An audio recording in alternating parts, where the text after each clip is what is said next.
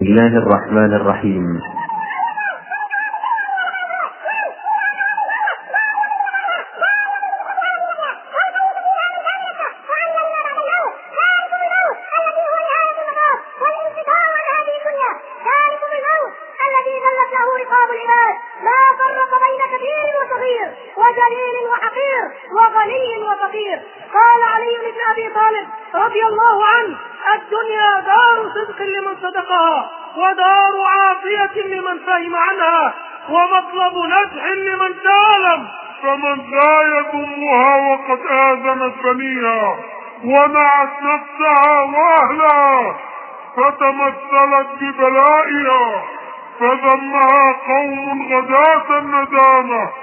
وحمدها آخرون.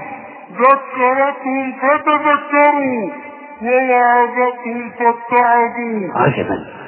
ما هذا؟ الفتور. الفتور. ما هو الفتور؟ الكسل والتراخي والتباطؤ بعد الجد والنشاط والحيوية. وما هي أعراضه التكاسل عن العبادات والطاعات. الشعور بقسوة القلب وخشونة. كثرة الكلام دون عمل يفيد الأمة وينفع الأجيال. الوقوع في المعاصي والذنوب. عدم الاستقرار على عمل معين. عدم استشعار المسؤولية ضياع الوقت وعدم الإفادة منه. انفصام عرى الأخوة بين المتحابين. الغلو والاهتمام بالنفس. الإهتمام بالدنيا. النقد لكل عمل إيجابي. انتصاء الغيرة وضعف جذوة الإيمان. التسويف والتأجيل وكثرة الأمال وأحلام اليقظة. عدم الاستعداد للالتزام بشيء.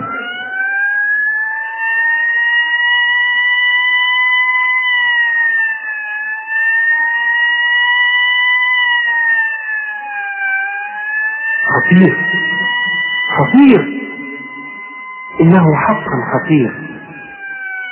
ترى ما هي؟ الأسباب عدم الإخلاص العمل. ضعف العلم الشرعي. تعلق القلب بالدنيا. فتنة الزوجة والأولاد. الحياة في الأجواء الفاسدة. مصاحبة أصحاب الهمم الضعيفة. المعاصي والمنكرات وأكل الحرام. عدم وضوح الهدف. ضعف الإيمان بالهدف أو الوسيلة. عدم الواقعية الجهل بالعقبات والمعوقات. الفردية. الجمود في أساليب الدعوة ومراحل العمل. الانحراف عن مسار العمل الصحيح. عدم استشعار التحدي. ضعف التربية. عدم التجانس بين الموهبة والعمل. اختلاف البيئة. طول الأمد وقلة المعين والناس. الأوهام. أمراض القلوب. الشهوة الخفية. التقصير في العبادة. الحزبية والتعصب. المجاملة وعدم المناصحة وعدم المصارحة. عدم الاستقرار على برنامج أو عمل. الخلاف بين طلاب العلم والخصام بين الدعاة. التشكيك وإرجاف المنافقين. الغفلة عن السنن الإلهية في الأمم والأفراد. النظر لمن هو أدنى في الطاعة. وقوع الشخص في معصية تحرجه أمام أقرانه. الفتور في علاج الفتور. هذه مشكلة.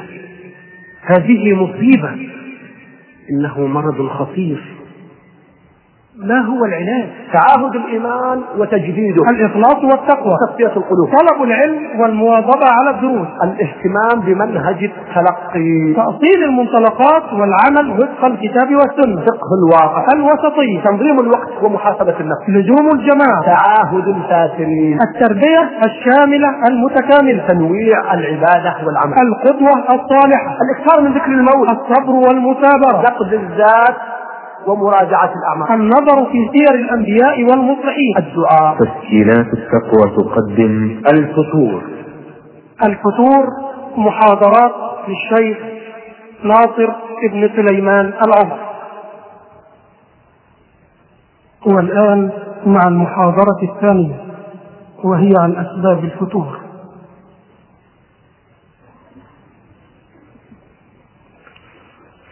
بسم الله الرحمن الرحيم. إن الحمد لله نحمده ونستعينه ونستغفره ونعوذ بالله من شرور أنفسنا ومن سيئات أعمالنا. من يهده الله فلا مضل له ومن يضلل فلا هادي له.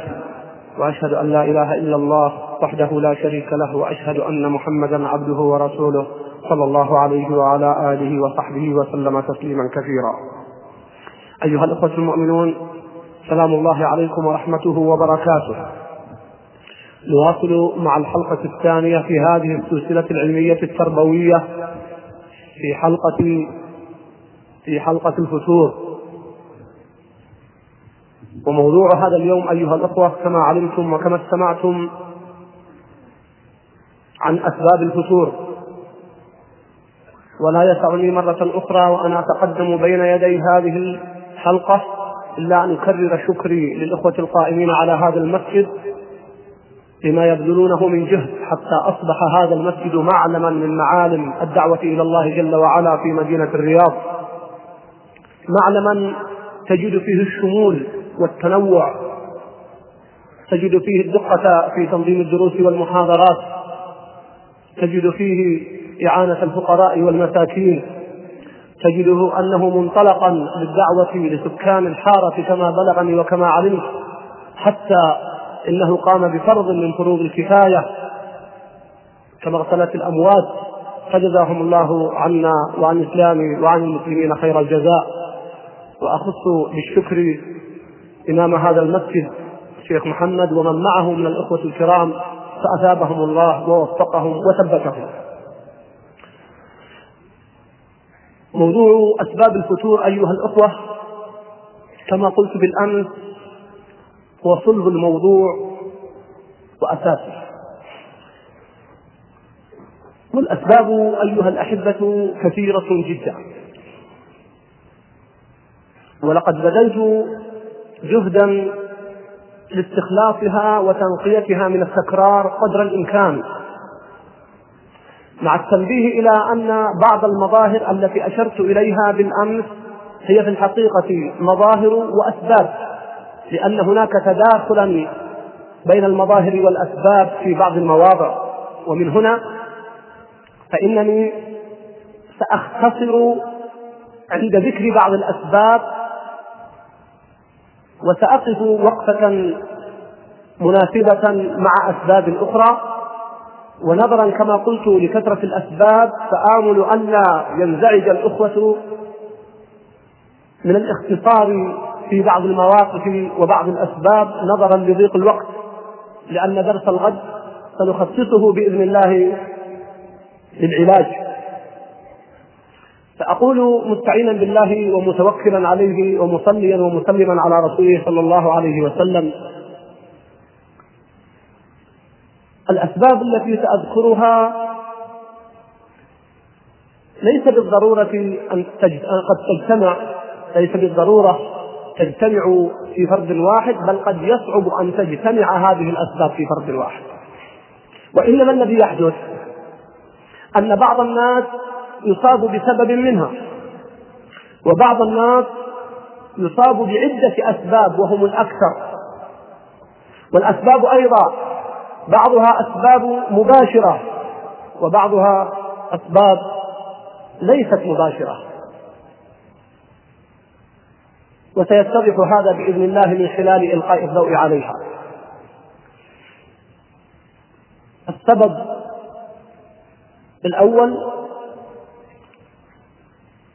واعذروني إن لم ألتزم بالترقيم سآخذ لغة ومن الأسباب.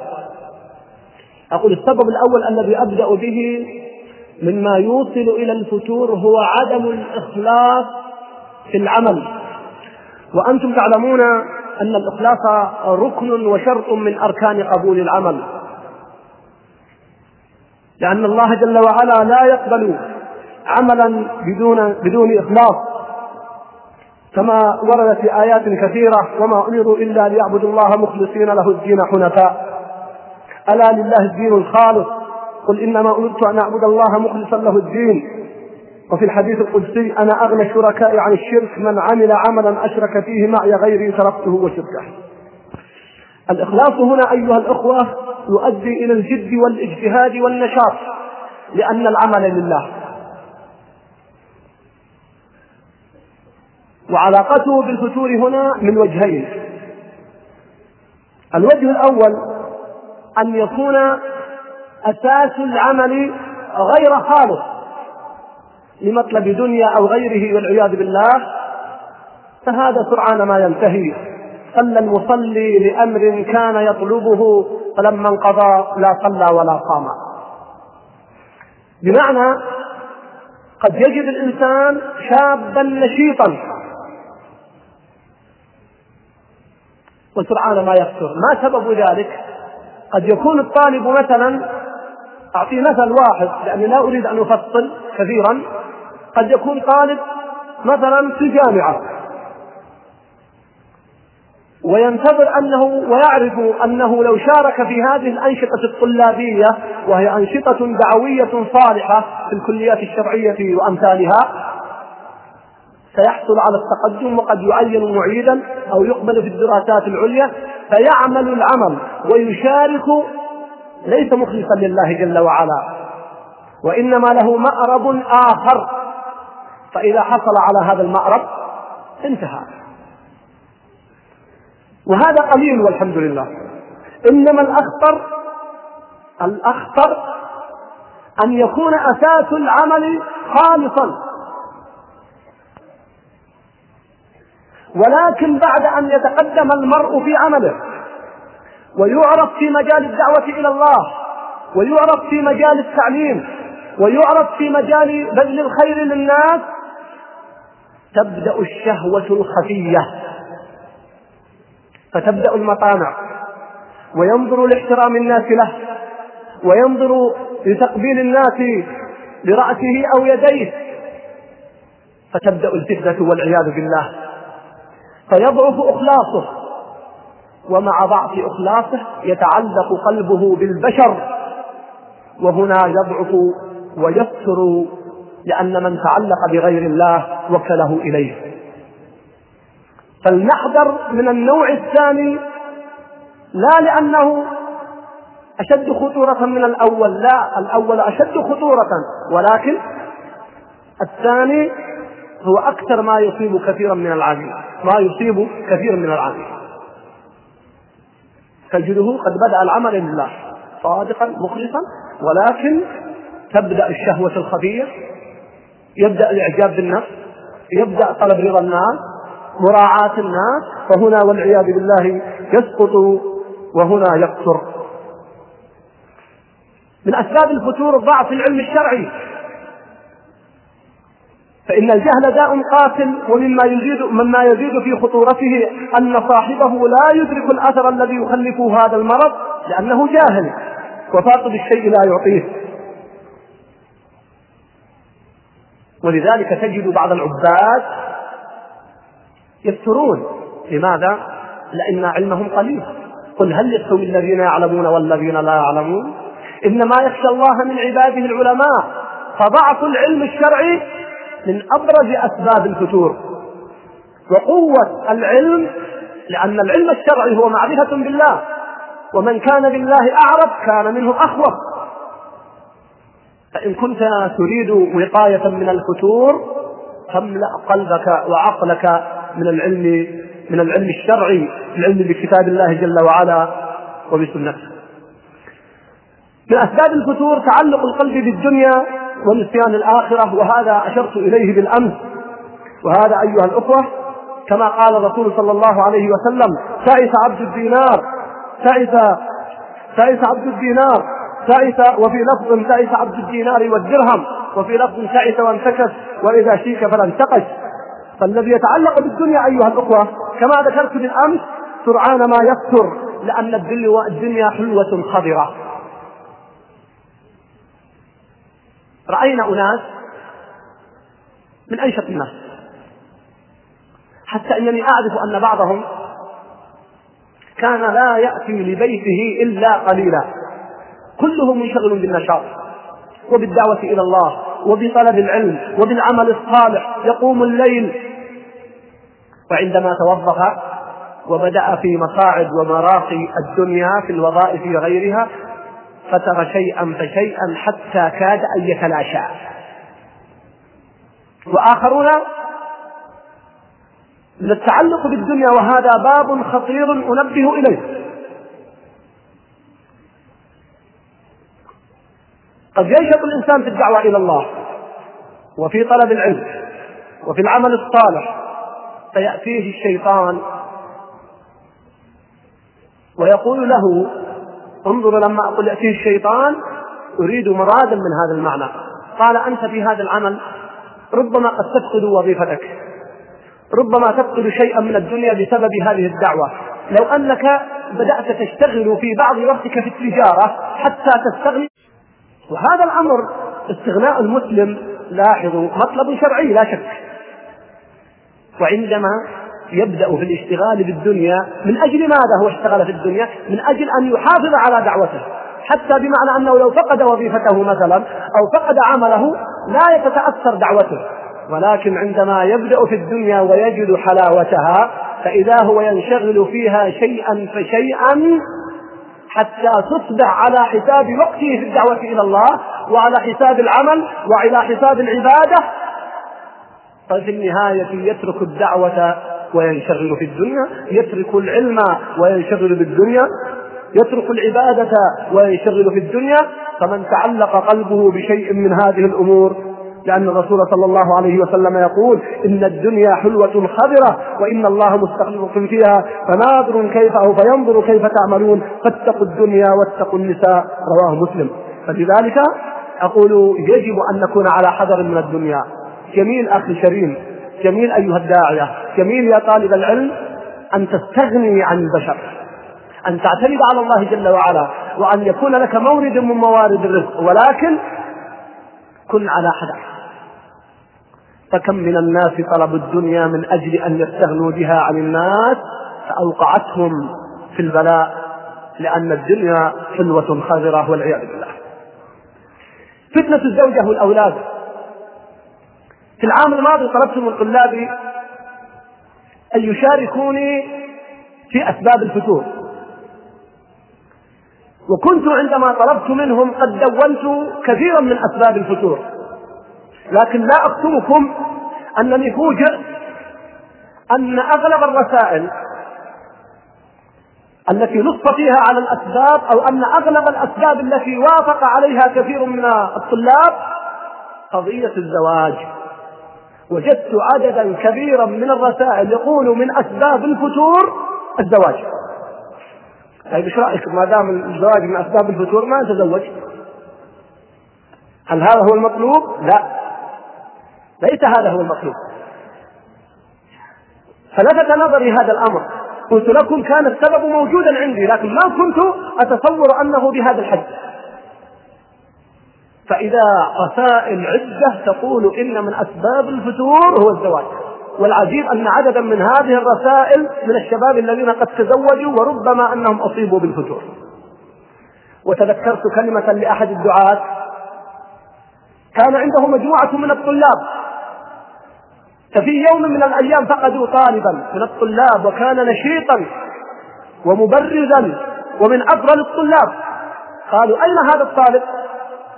فقال كلمة جميلة تدل على المراد. قال توفي في أحضان زوجته رحمه الله. لأنه قد تزوج هذا الشاب فبدأ يتأخر عن الدروس ويتأخر عن المشاركة في العلم ويصعب عليه قيام الليل فلذلك فتنة الزواج والأولاد ولذلك سماها الله جل وعلا فتنة. وسماها عدو. من أزواجكم وأولادكم عدو لكم فاحذروهم. منهم ليسوا كلهم عدو. لكن هم فتنة ولا شك. فأقول أيها الأخوة إذا ما العلاج؟ سيأتي العلاج بإذن الله ولكن أقول ليس المراد أن نترك الزواج كلا وحاشا لا والله.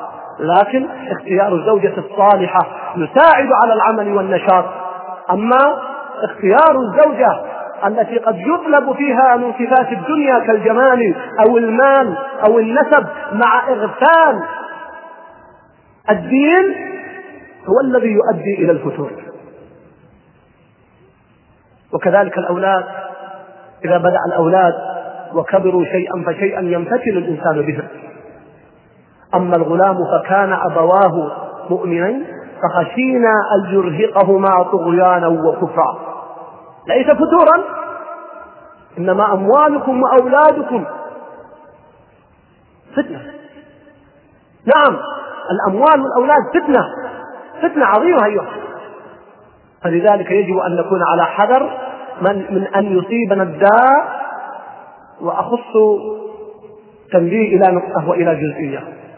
بعض الأخوة قد يكون عنده دروس وعنده نشاط وعنده عمل فإذا كثر أولاده بدأ يأتيه من يوسوس له ويقول لو تقصر عملك على أولادك أنت أصبحت مسؤولا عن أولادك.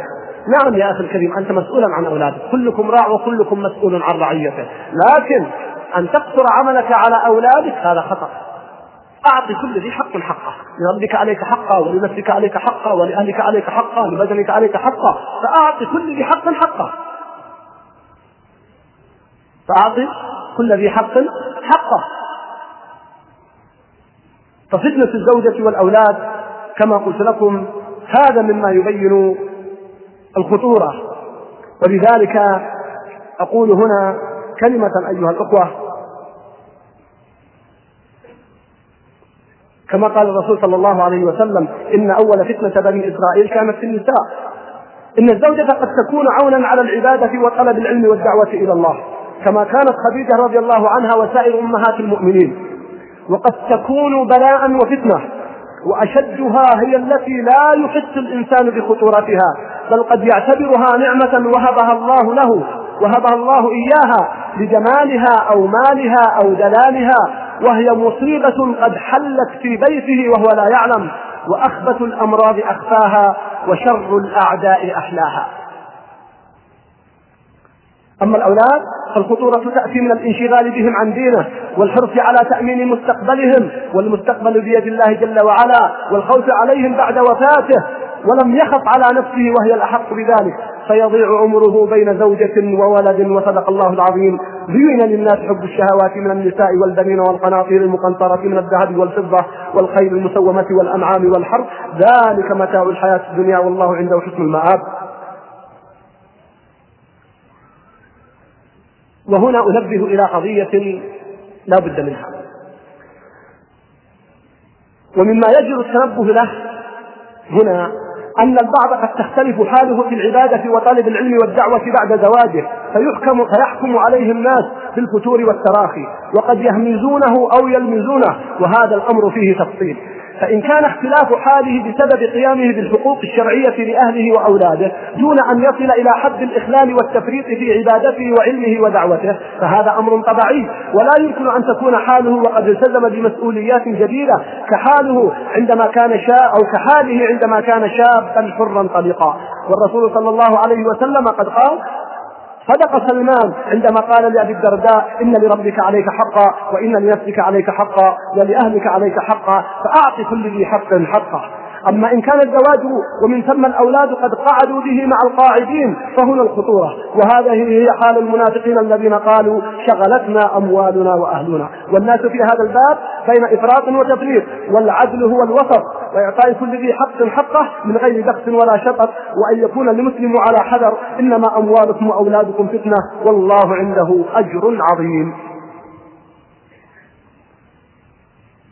من أسباب الفتور الحياة في الأجواء الفاسدة.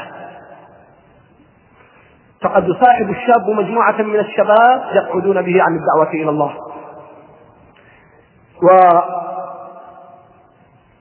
وأيضا قد يكون الإنسان جارا لعدد من الجيران يكونون سبب بلاء. قد يكون في منطقة أو بلاد فاسدة فيصيبونه بالضعف والفتور. ولذلك بين الرسول صلى الله عليه وسلم إنما مثل الجليس الصالح وجليس السوء كحامل المسك ونافخ الكير فحامل المسك إما أن يؤذيك وإما أن تبتاع منه وإما أن تجد منه ريحا طيبة ونافخ الكير إما أن يحرق ثيابك وإما أن تجد منه ريحا منتنه ومما يلحق في هذا الباب صحبة ذوي الإرادات الضعيفة والهمم الذاتية. من أسباب الفتور هذا من أعظم الأسباب. لماذا أقول من أعظم الأسباب؟ لأن الأول وهو أن يعيش في الأجواء الفاسدة هذا غالبا بعيد عن الصالحين. لأن الصالح والحمد لله الطيب والحمد لله بعيد أن يعيش في أجواء فاسدة. فلو رأى رفقة فاسدة لا ابتعد عنها. ولو رأى جيرانا من العصاة لانتقل عنهم. لكن المشكلة في صحبة ذوي الإرادات الضعيفة والهمم الذاتية. هؤلاء قد يكونوا من الطيبين ليسوا من أهل السوء لكن هممهم ضعيفة. قد ماتت هممهم. تصوروا يا أخوان. الإمام ابن جرير الطبري قال لتلاميذه أتنشطون لكتابة تفسير القرآن؟ قالوا كم يكون قدره؟ قال قرابة ثلاثين ألف ورقة. قالوا يا شيخنا هذا مما تفنى الأعمار دون تمامه. فاختصره في ثلاثة آلاف ورقة الذي هو الآن موجود عندنا أكبر تفسير تفسير الطبري.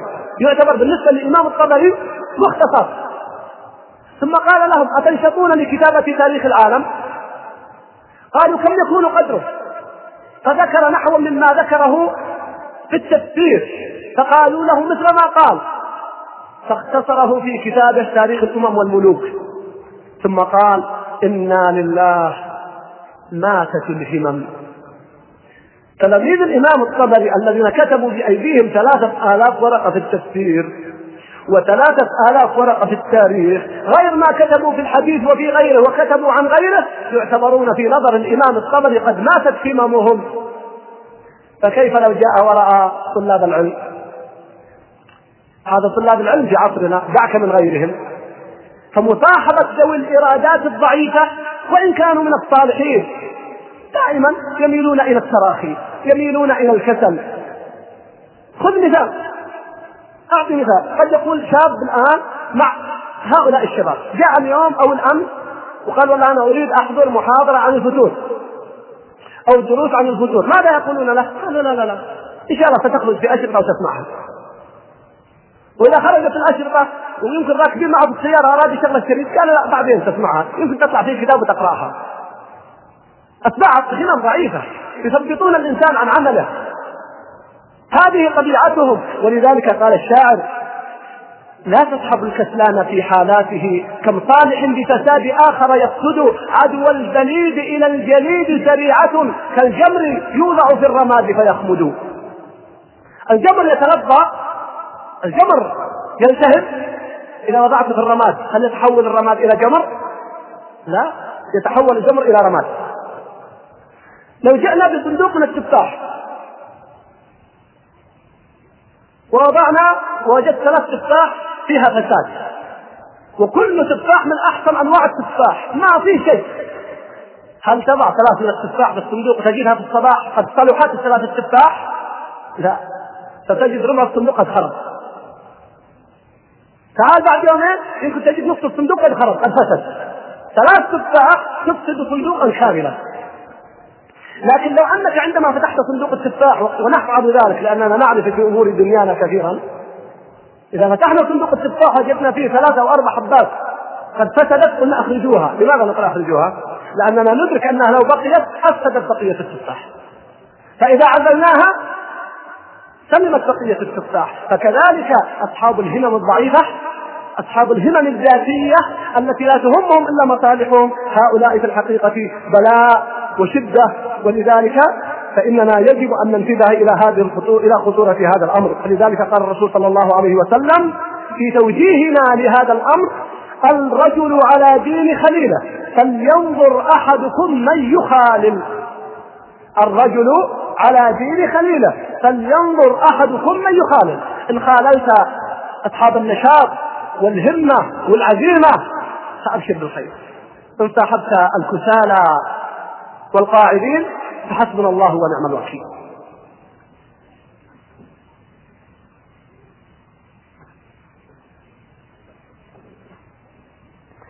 فلذلك أقول من أسباب الفتور عدم الشعور بالمسؤولية بمسؤولية هذه الأمة أيها الأخوة وعدم حمل همتها بل همة ذاته ومسؤولياته حول شخصه. فلا يحس بآلامها ولا يسعى لتحقيق آمالها. جراحاتها لا تؤرقه وشجونها لا تحزنه ميه يدخل الهوان عليه. ما لجرح بميت إيلام فمن كانت هذه حاله فأحسن الله العزاء فيه. ومخالطته تعدي كما يعدي الصحيح الأجرب ولا عدوى ولا طيرة. من الأسباب من أسباب الفتور المعاصي والمنكرات وأكل الحرام. وهذا أمر واضح وظاهر وبين ولكنني أنبه إلى قضية يسيرة جدا في هذا الموضوع. وهي أننا قد ننتبه إلى كبائر الذنوب ولكننا نغفل عن صغائر الذنوب عن محقرات الذنوب. هذه نظرة وهذه كلمة خرجت من اللسان غيبة أو نميمة أو شتم. وهذا أمر أكلناه يسيرا فيه شبهة. فتتجمع هذه الأشياء وتوقعنا في البلاء والعياذ بالله.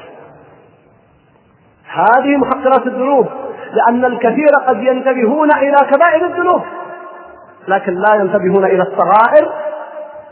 ولذلك قال الشاعر النظرة يا أخوان كمثال واحد النظرة سهم من سهام إبليس. والله يا أخوان كم من نظرة نظرها الإنسان فأعقبت في قلبه حسرة وندامة. قد يكون ذاهب إلى الحرم في مكة في رمضان في وقار وخشوع يريد أن يصلي في بيت الله ويفاجأ عند دخول الحرم بامرأة قد أقبلت فيصرفه الشيطان إليها فيتعلق قلبه بسبب هذه النظرة فيصلي وهو لم يصلي. يفكر بهذه المرأة. والشيطان له وسائل عجيبة جدا. إذا كان الإنسان عنده بعض الورع قال لا انظرها ما تتزوجها وكأنه بيتزوج نساء العالم. كل امرأة يراها يقول لك رحت ما تتزوجها. يا أخي إذا أردت تتزوجها اطلب من أهلها أن تراها. لكن الشيطان حريص. ولذلك قال الشاعر نظرة فابتسامة فسلام فكلام فموعد فلقاء. شوي شوي.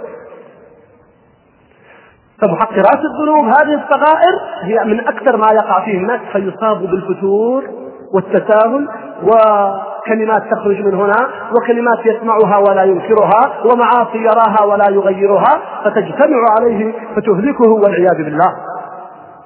ولذلك بين الرسول صلى الله عليه وسلم في الحديث الصحيح إن الحلال بين وإن الحرام بين وبينهما أمور مشتبهات لا يعلمهن كثير من الناس فمن اتقى الشبهات فقد استبرأ لدينه وعرضه.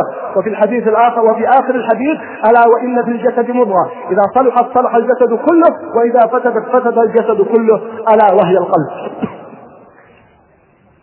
وابو بكر قد أعطانا درسا عظيما في هذا عندما أكل لقمة في يوم من الأيام ولم يسأل خادمه من أين فلما أكلها سأله خادمه قال يا أبا بكر لم تسألني من أين هذا الطعام. قال من أين؟ قال إنني كنت جاهلا في كاهنا في الجاهلية أو عرافا فأعطوني مكافأتي وهذا منه. فحاول أبو بكر أن يخرجها. قالوا لا يمكن أن تخرج إلا بشرب الماء. فشرب ماء كثيرا وأخرجها. فقالوا رحمك الله يا أبا بكر. لقمة واحدة. أكلتها وأنت لا تعلم. قال والله لو لم تخرج إلا مع روحي لأخرجتها. لقمة واحدة. مع أنه معذور شرعا. أكلها وهو لا يعلم. يقسم بالله وهو الذي يبر بقسمه. الذي يقول الله فيه ولسوف يرضى. في أبي بكر يقول والله لو لم تخرج هذه اللقمة إلا مع روحي لأخرجتها. ولذلك قيل لأبي بكر ويقال يوم القيامة يا أبا بكر ادخل من أي أبواب الجنة الثمانية شئت. نعم أيها الأخوة فقوا أنفسكم ولا تتساهلوا في مثل هذه الأمور. ولذلك قال الله جل وعلا يا أيها الناس كلوا منا في الأرض حلالا طيبا ولا تتبعوا خطوات الشيطان. خطوات. خطوة خلف خطوة حتى يوقعك في الحرام وأصبح الناس يتساهلون حتى في أكل الربا والعياذ بالله وما حرم الله. من الأسباب وهذه الأسباب التي ستقدم قرابة ثلاثة أسباب أخص الدعاة باستيعابها والمربين بصفة خاصة. وطلاب العلم. من أسباب الفتور عدم وضوح الهدف. تجد أن الإنسان يعمل أيها الأخوة أعمال وهو لا يدري ماذا. الهدف لا ليس عنده هدف محدد. يطلب العلم. لماذا تطلب العلم؟ ما أدري. يسعى في الدعوة إلى الله. الهدف غير محدد. قد يقيم مشروع من مشاريع الخير كبيت الصدقات مثلا الموجود في هذا المسجد دون أن يحدد هدفا بعيد. مع الناس. رأى الناس يعملون فعمل معهم. عدم تحديد الهدف أيها الأخوة. بل عفوا. قبل ذلك عدم وضوح الهدف. وعدم تحديده من أكثر المصائب أيها الأخوة التي يصاب بها الناس. فإنه قد تجده نشيط لكن هدفه غير واضح وهدفه غير محدد فسرعان ما يتوقف في الطريق. ولذلك يجب على الدعاة أن تكون الأهداف محددة وأن تكون الأهداف واضحة. إذا سرت في أي طريق مع مجموعة من زملائك إذا بدأت في طلب العلم إذا شاركت في مشروع خيري أو مشروع دعوي لا بد أن يكون الهدف واضحا ومحددا وإلا سرعان ما تفتر وتقعد بعد ذلك. ويلحق بهذا أو تتبع ذلك سبب آخر وهو أشد وهو ضعف الإيمان بالهدف أو الوسيلة. واستمعوا إلى تفسير ذلك. ضعف الإيمان بالهدف أو الوسيلة. كيف ذلك؟ تجد الإنسان يعمل العمل. قد تجده في حلق العلم لكن حقيقة هو غير مقتنع بطلب العلم. لكن شاف زملائه قالوا له يلا نذهب نحضر الدروس عند الشيخ فلان. فذهب معهم وهو غير مقتنع غير مؤمن. قد يقول له زملاؤه هيا ندعو إلى الله جل وعلا. في خارج المدن أو القرى. وينطلق معهم. لكن حقيقة هو بينه وبين نفسه غير مقتنع بهذا العمل. فيستمر في هذا العمل وبعد سنوات أو بعد أشهر يفكر. فإذا هو يعمل عملا لم يقتنع به. فهذا يكثر في النهاية. ولذلك احذر أن تعمل عملا وأنت لم تقتنع بالهدف أو الوسيلة. وأوضح الأمر فأقول قد يجلس أحدنا ويفكر في مصائب المسلمين الآن. يفكر في المشكلة التي نحن واقعون فيها بالنسبة لواقع العالم الإسلامي. فيصل إلى قناعة أنه لا نجاة لهذه الأمة إلا بالدعوة إلى الله جل وعلا. هذا الشخص لو سلك طريقا آخر غير الدعوة إلى الله يستر لأنه غير مقتنع بها. فتجد بعض الناس يقول أنا أرى أن حل مشكلة المسلمين بالعلم الشرعي. وآخر يقول لا أنا أرى أن حل مشكلة المسلمين بالدعوة إلى الله جل وعلا والخروج إلى المدن والقرى وخارج البلاد وداخل البلاد. وثالث يقول أنا ما أرى حل لمشكلة المسلمين إلا الجهاد. كل واحد مقتنع بوسيلة. فالذي قد اقتنع بوسيلة لو سلك وسيلة أخرى لن يستطيع أن يستمر فيها. بينما الجواب الصحيح أن الأمة بحاجة إلى كل هذه الوسائل بحاجة إلى العلم الشرعي وبحاجة إلى الدعوة إلى الله جل وعلا وإلى الجهاد في سبيل الله متكاملة متضامنة. فإذا هناك من يسلك بعض الوسائل الآن ولو جلست معه لمدة ساعة تناقشه تجد أنه غير مقتنع بهذه الوسيلة التي يقوم بها. تقول إذا ما غير مقتنع لماذا تقوم بها؟ قال والله ما لقيت غيرها. هذا يهون يقف. ينسحب. لا يستطيع أن يستمر. فلذلك أقول ضعف الإيمان بالهدف أو الوسيلة من أبرز أسباب الفتور. فإذا مر الزمن يزداد ضعف إيمانه بهذا الهدف أو الوسيلة فيتراجع ويتراخى. إذا قبل أن تبدأ العمل كن على يقين وإيمان أن هذه الوسيلة التي تسلكها وهذا الهدف الذي تسعى إليه مؤصل قد أصل تأصيلا شرعيا حقيقيا. هذا مما يزيدك استمرارا وبقاء. أيها الأخوة من خلال دراستي لهذا الموضوع وقفت مع سبب قل أن ينجو منه أحد. وهذا السبب أيها الأخوة يسمى عدم الواقعية. أن يكون الإنسان غير واقعي. كيف غير واقعي؟ غير واقعي الإمكانات غير متناسبة مع ما يؤديه من عمل. نحن أيها الأخوة كل واحد عليه متطلبات شرعية. عليه متطلبات لأهله ولجيرانه ولمجتمعه. قبل ذلك عليه لربه حقا ولنفسه حقا. فالذي يحدث أن بعض الناس وأخص الشباب في ثورة الحماس والاندفاع قد ينطلق في عمل وما يكون واقعي فتجده, فتجده يقدم من الأعمال فوق طاقته. وينطلق في هذه الأعمال. وهذا له صور عدة أختصرها بما يلي. من ذلك التشدد والغلو. صورة من صور عدم الواقعية. ولذلك جاءت الآيات والأحاديث زاجرة وناهية عنه. يا أهل الكتاب لا تغلوا في دينكم. والرسول صلى الله عليه وسلم يقول إياكم والغلو في الدين. من عدم الواقعية أن يقول الشاب الآن أنا أريد أقوم الليل كله وأصوم النهار. هذا عدم واقعية. ولذلك نهى الرسول صلى الله عليه وسلم عبد الله بن عمرو بن العاص. وعندما ألح عليه عبد الله رضي الله عنه قال له الرسول صلى الله عليه وسلم صم ثلاثة أيام. ما رضي.